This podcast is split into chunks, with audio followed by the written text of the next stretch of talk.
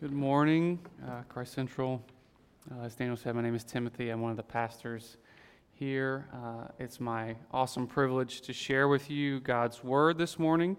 Uh, we're coming to the end of our series uh, in the Psalms, and we finish with uh, a wonderful psalm, one that's probably familiar to many of you, Psalm 139. So if you would stand now as we read God's Word.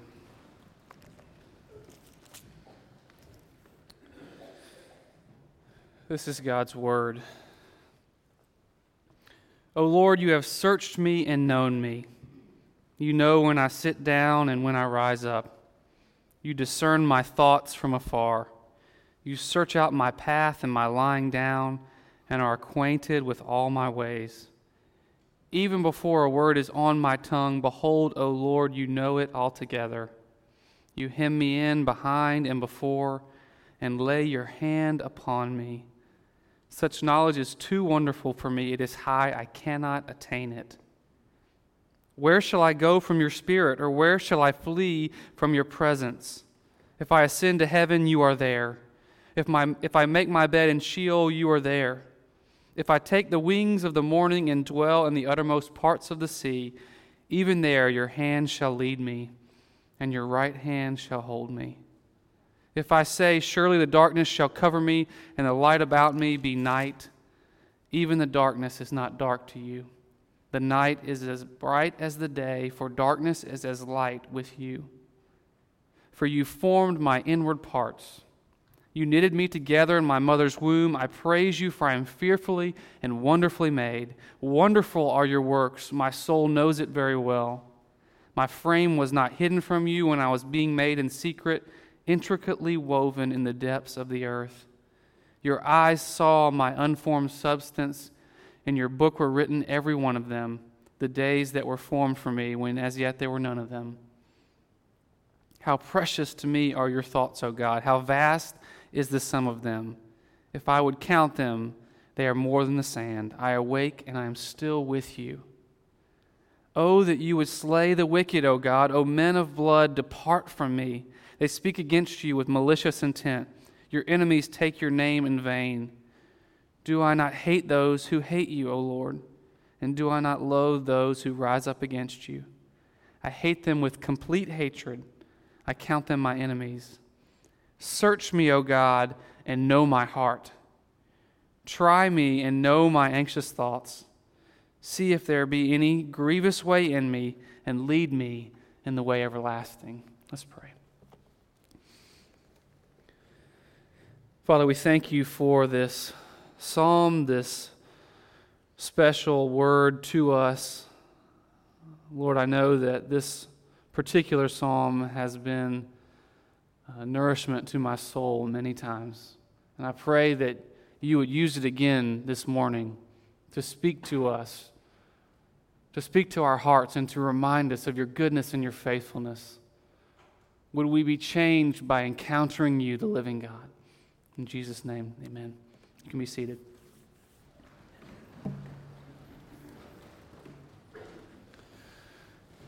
So, we come to the close of our sermon series in Psalms, and it's been a wonderful journey. Uh, I know it has been for me. I hope it has been for you. And one of the things that we've been highlighting again and again in this series is that we are relational beings, that we were created for relationship. And the question I want to bring to you this morning as we begin is how do you go about determining who to be in relationship with? How do we as humans decide who we are going to give ourselves to in relationship, who we are going to have that intimate, personal relationship with, those people whom we go deep with? I think the answer is rather simple. It's actually the same for all of us. The depth of our relationship with one another is based entirely upon trust. The more we trust another person, the more we are willing to give of ourselves, to be vulnerable, to be honest, to risk relationship. And the reason that we as humans operate this way is because we've all been hurt in relationship before, haven't we? We've all been hurt. Every single one of us has trusted someone at some point in our life and they've deeply hurt us. That experience is common to all of us. And as a result of that experience, we're constantly observing. We're looking at those around us, trying to determine who is safe. Who can I enter into a relationship with, and who has the potential to hurt me? And the tragedy in this, brothers and sisters, is that I believe many of us are so wounded in relationship. We've been hurt so many times that we have given up on relationship altogether. We do this because we're afraid, more like terrified, of getting hurt again. We're afraid that if we give ourselves to someone, if we enter into that place, if we trust somebody, we will inevitably get hurt. And so as a result, we live incredibly lonely lives. You might say, wait a minute, Pastor. I have tons of friends. I, I, trust people all the time. But how many of those friends really know you? How many of your friends really know the depths of who you are? How many of them would you trust with the thoughts that run through your mind late at night when you can't sleep? How many of them know the fears and anxieties that you're walking with right now, this very moment? How many of them know the things that you did 10 years ago that still cause you to hate yourself and to wallow in shame? Do you really have tons of friends? Do you really have that many people that really know you, that you really trust. You see, because the tragic narrative is that, and it's true for all of us on some level, that we used to trust people a long time ago, but then we got hurt, and because of that, we are so apprehensive, we're so weary to risk relationship again. That's how we live. But the good news, and this comes from our text this morning is that there's a remedy for the fear that keeps us from relationship. And that remedy is character. Character, as defined by Webster, is the mental and moral qualities distinctive to an individual. Strong, righteous character is the one thing that can pull us out of fear and back into relationship. You see, because if I know that you have strong character, then I know that I can trust you, that I can give myself to you, and I might be willing to risk relationship once again. Our text this morning is about character, about God's character. And when we look at it, what we see is the psalmist is answering one of the most important questions that's ever asked Who is God? What is God's character? And what's happening here is the psalmist realizes that we are people that have been wounded, and therefore we run from relationship. And he's coming to us in that, and he's trying to paint a picture of God's character, a picture that would entice us, that would lure us back into relationship with him. A picture so beautiful that we couldn't resist but trust him and enter into that risky place of relationship with him. Before we dive into the topic of who is God, before we allow the psalmist to answer that question for us, I want to give us a little bit of instruction on how we approach a massive doctrine such as this, such as who is God. And I have to give credit to one of my professors, Dr. John Frame, for this insight that I'm about to share. And what Dr. Frame points out is that all Scripture comes to us from three different perspectives. And these three perspectives are intricately woven together. The three perspectives, if you will, are the head, the heart, and the hands. That every, every truth that comes at us is made up of these three perspectives. You could also say it this way the normative, the existential, and the situational. Bear with me for a second. The idea here is that God's Word, the Bible, presents truth to us. That's the normative, that's the head. And that those truths affect our emotions, our hearts. And at the same time, those truths compel us to live a certain way. That's the hands. So, for example, the Bible tells us that, that we're supposed to love the Lord our God. That's a truth, that's the head. And we know that love is both an emotion and an action. So we, we, when we are called by God by that truth, we're supposed to feel something about God in our hearts. And at the same time, that command to love is an action. We're called to live a certain way. We love God by obeying Him and serving Him. And so I think you guys get the point. When we read the Bible, we need to recognize that there's all these things coming together. There's a truth, there's an, a norm, a reality, and that truth affects our hearts and it causes us to live a different way. The reason I share that with you is because that's how our psalm, this psalm comes to us this morning. The psalmist presents to us this glorious truth of who God is, and then he walks us through and he shows us how that affects our hearts and how that compels us to live differently. So, those are our three points this morning. First, who is God? This glorious truth. And then, how that truth, God's character, should shape our hearts and how that truth about who God is should shape our lives. So let's begin. Who is God? Who is God? And when we dive into this, I want to just give you guys a quote from A.W. Tozer. Some of you may have read this book, Knowledge of the Holy, but he's reminding us of how important it is to get this question right. How important it is to know the right answer to who God is. This is what he says A right conception of God is basic not only to our systematic theology, but to all practical Christian living. It is to worship what, what the foundation is to the temple. Where it is inadequate or out of plumb, the whole structure must sooner or later collapse. I believe there is scarcely an error in doctrine or a failure in applying Christian ethics that cannot be traced finally to imperfect and ignoble thoughts about God. What Tozer is saying, if we get this question wrong, about who is God, there is almost no ability for us to walk with Him, to love Him, to serve Him, and to obey Him. It starts here. We have to know rightly who He is, and we have to come to this book for those answers. This is God's revelation of Himself to us. And so we come here to understand who He is. So, who, what does it say? What does the psalmist say about who God is? Listen again to verses 1 through 4. O Lord, you have searched me and known me. You know when I sit down and when I rise up. You discern my thoughts from afar. You search out my path and my lying down, and are acquainted with all my ways. Even before there was a word on my tongue, behold, O Lord, you know it all together. Who is God?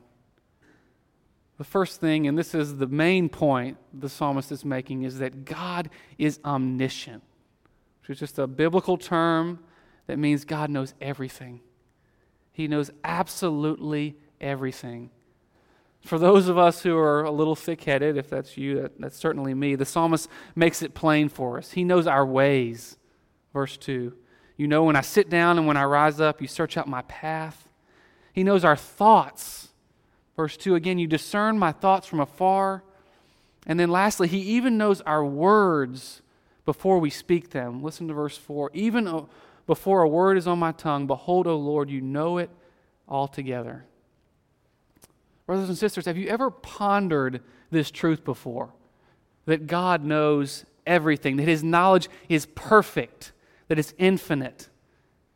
His, acknowledge, his knowledge extends to the past, it covers the present, and goes beyond to the future to all eternity. God knows everything. His knowledge is global. It's not just centralized here in America like we often like to think. He knows his whole creation. His knowledge is probing. It's not just that he knows what happens, but he also knows what's going on on the inside. He penetrates our hearts and our minds. No thought of yours goes unnoticed by him. Have you ever pondered that before? That's huge. His knowledge is infinite. And in a moment, I will talk about how this should affect our hearts, but right now, I just want you to soak that in. The fact that nothing, nothing goes, goes ha- nothing happens, nothing occurs, no thought comes into your mind that God is not aware of. God is omniscient. The psalmist then continues and highlights two more aspects of God's character and these really serve as subpoints of his primary point that God is all knowing. And these next two aspects of God, God's character are his omnipresence and omnipotence. And I'm, I'm using these words because I think it's helpful for us to learn this, this language, but I'm going to define them. God is omnipresent and omnipotent. Look at verses 7 through 12. The psalmist argues that God's omniscience, his knowing of everything, is rooted in his omnipresence, meaning that he is everywhere. The psalmist here describes at great lengths man's desire and yet inability to escape from God's presence. Have you ever tried to run from God? Has there ever been something inside of you that has caused you to want to crawl into a hole and hide? Something shameful, something that happened to you.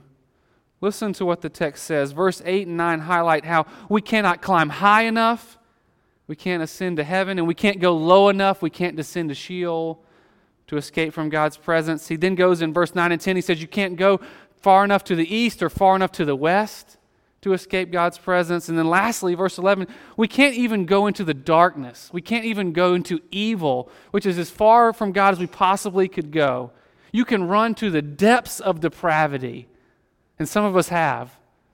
And we still cannot escape from God. That's the story of my life, if I could share for a moment. And in high school, I, I was so ashamed of who I was. I ran so far from God. I just engrossed myself in the world. And yet I knew all along that God was still there. I could not get this nagging sense of His presence out of my mind. I don't know if any of you ever experienced that. His presence, it's, it's perpetual, it's, it's everywhere, it's, it's always there, whether we want it to be there or not. I personally find great, fact, great comfort in the fact that none of you are ever forever present in my life. That would be creepy. But the text argues that there has never, ever been a moment, and there never will be a single moment in your life where God is not personally present with you. The psalmist is not saying it's like a it's not like a mist that we experienced this morning where God is just always kind of there and we kind of feel him. That's not what he's saying. He's saying God is personally present as I am with you in your life every single day. Have you wrapped your mind around that? That from the day we enter this world to the day we leave it, God is with you. Again, in a second, we're going to, the psalmist will show us how this should affect our heart and lives, but I want you just to chew on that for a second that God's presence is eternal, it's always there with you. Lastly, verses 13 through 18, the psalmist makes his final point. He says that God's omniscience, his knowledge, is rooted as well in his omnipotence, in his power, his infinite power. And what we would think here is that if you were going to talk about God's power, you would begin to talk about his creation of the world, or maybe when he parted the Red Sea, or he, tur- he, he brought water out of the rock. But instead, the psalmist does something different here. When he wants to demonstrate God's power, he talks about God's creation of himself. We know that God is all powerful, or at least the psalmist does, because he knows that God made him. Verse 13, you formed my inward parts. It actually says, you formed my kidneys, which is the Old Testament. The Hebrew here, what it's saying is that that's the essence. Like we use the word heart, they use the word kidneys. It's the, it's the innermost part of us, it's our emotional and moral center. So God created our emotional selves, and then it goes on to say, verse 13, excuse me, verse 15, my frame was not hidden from you when I was made in secret intricately woven in the depths. He created our physical self as well. So God created all of us, not just the, our, our skin, but He created our heart, our emotions, our spiritual self. And then it comes to this strange verse, verse 16. It says, You saw my, your eyes saw my unformed substance. In your book were written every one of them, the days that were formed for me, when as yet there were none of them. The language there is somewhat bizarre. What the psalmist is saying is that God's power here does not end with creation, but his power exists over every single day of our lives. God's power is displayed in his sovereignty over everything that we do.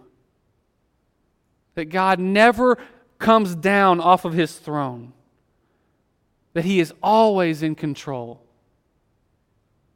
Now, I know for many of us that truth probably produces some questions and concerns and, and probably deserves a sermon all of its own. That God is in complete control, that his power is never thwarted. Because sometimes we experience some things that are incredibly difficult and incredibly painful. And it's in those moments that we want to believe maybe God is on break. Maybe God's taking a nap.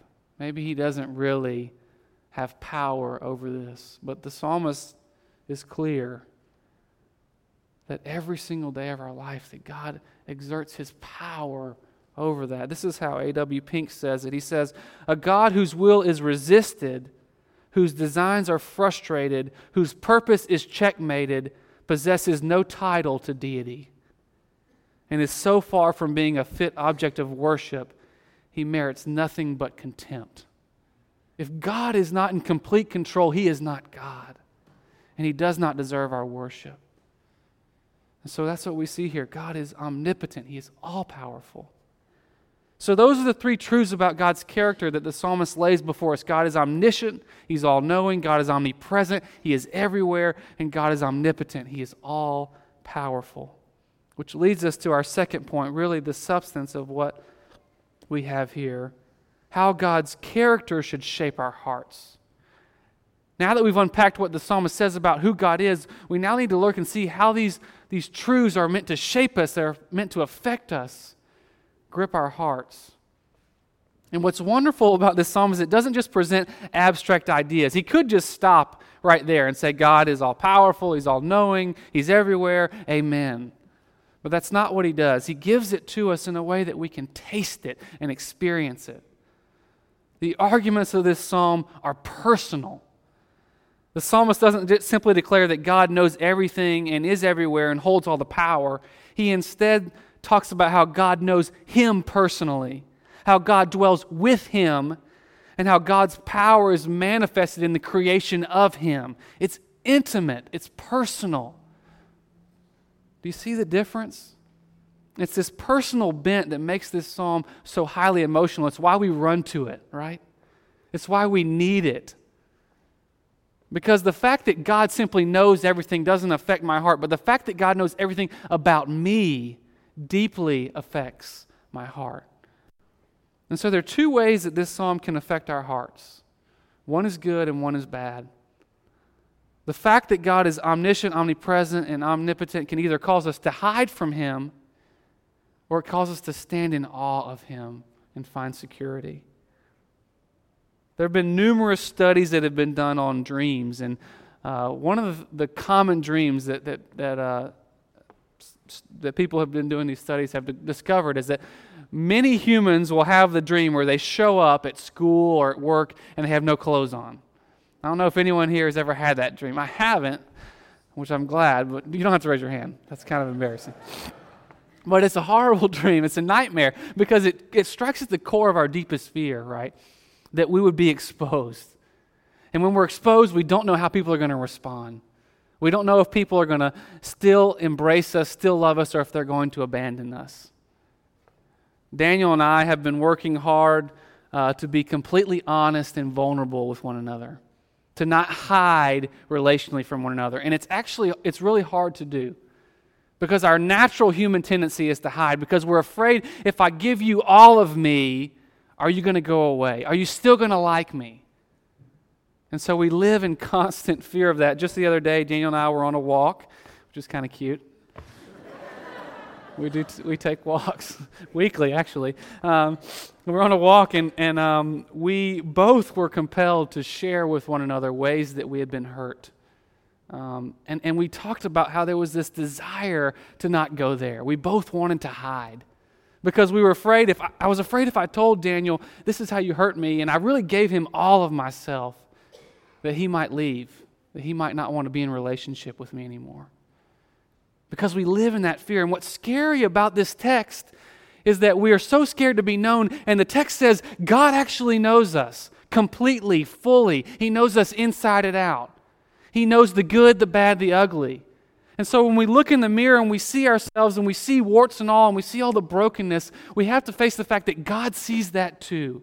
He actually sees more of us than we could possibly imagine. And so the natural human tendency is to think, oh my goodness, God sees all of that. He can't possibly love me. He can't possibly want to be in relationship with me.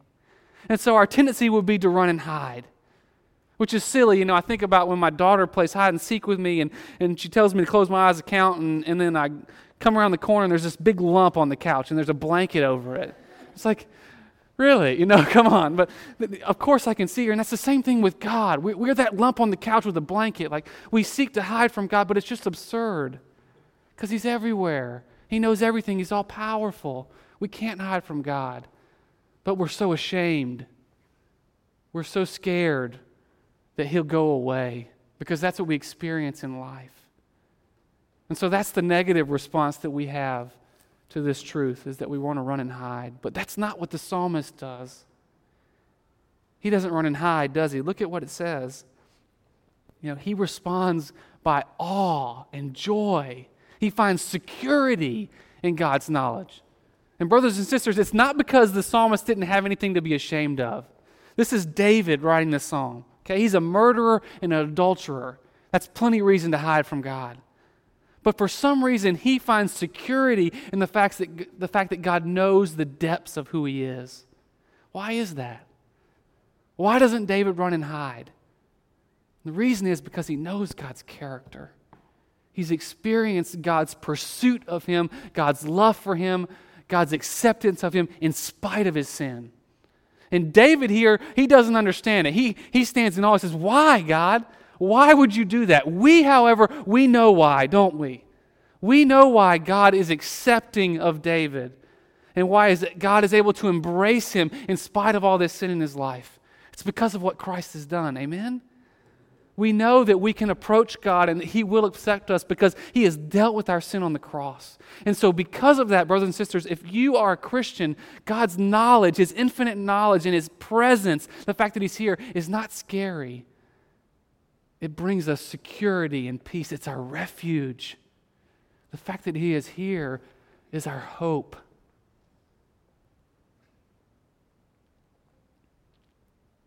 I want to finish now with uh, our third and final point how God's character should shape our lives. So it not only affects our heart, it brings peace that He's here, that He loves us, that He knows all of our stuff and He still loves us, but it also affects our lives.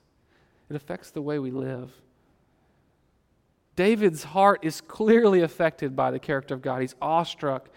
But not only is he moved emotionally, but he, he acts. Listen to how the verse closes, and this is the most famous part of this psalm. Read it again to you.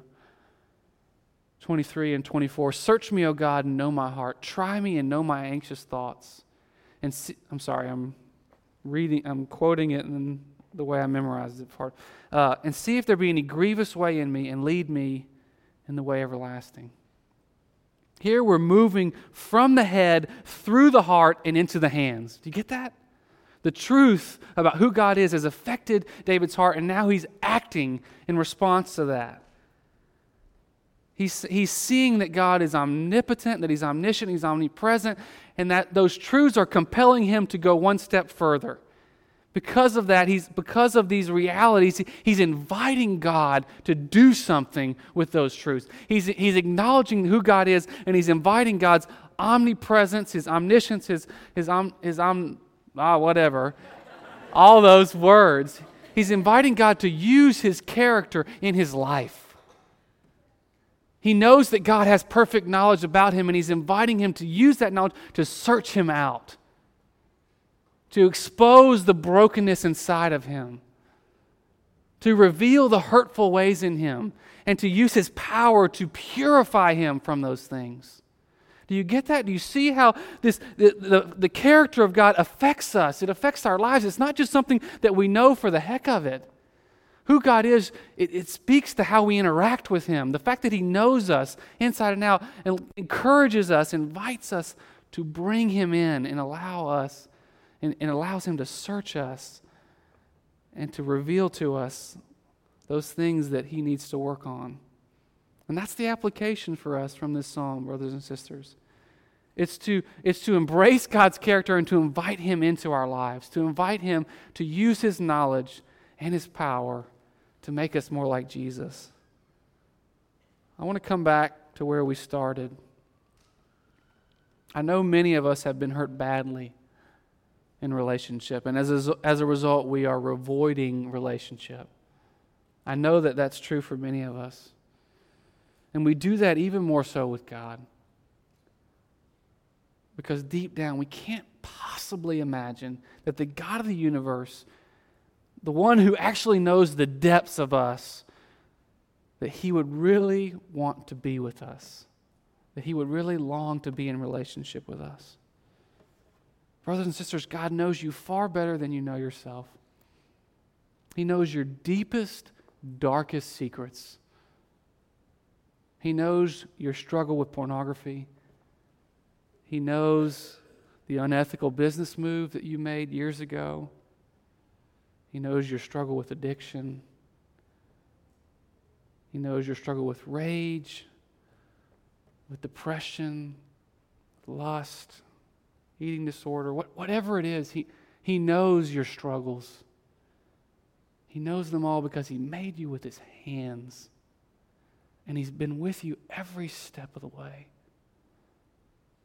He's been by your side every single day of your life. And the most astonishing truth that this text reveals is that He loves you just the same.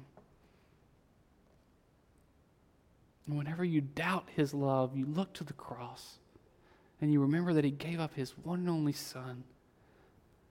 And when you recognize that, your response can be nothing other than the words of David in this song. He says, How precious are your thoughts, O God! How vast is the sum of them! If I could count them, they are more than the sand. I awake and I'm still with you. Such knowledge is too wonderful for me. It's too high. I cannot attain it. Brothers and sisters, would the fact that God knows you fully and He's still here blow your mind and compel you to worship?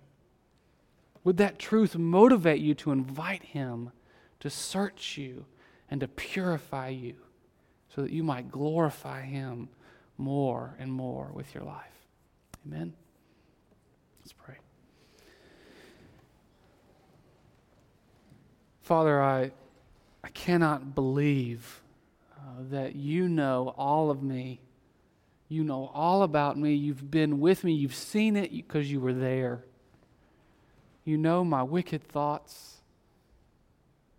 You know my struggles. And yet you love me. Yet you pursue relationship with me. And God, I confess with I know many here, I am afraid of relationship. I'm afraid that if I'm really exposed, that you will go away, that you will abandon me. Father, would you remind me again and again, remind us that you're not going anywhere that, that in spite of the fact that you know the depths of our brokenness, you love us just the same and you continue to pursue us. And Father, would we call out to you in that perfect knowledge and invite you to work on us, to search our hearts and to expose the brokenness there? And would you lead us in the way everlasting? Would you lead us to holiness because you love us? Father, I pray these things in your Son's name. Amen.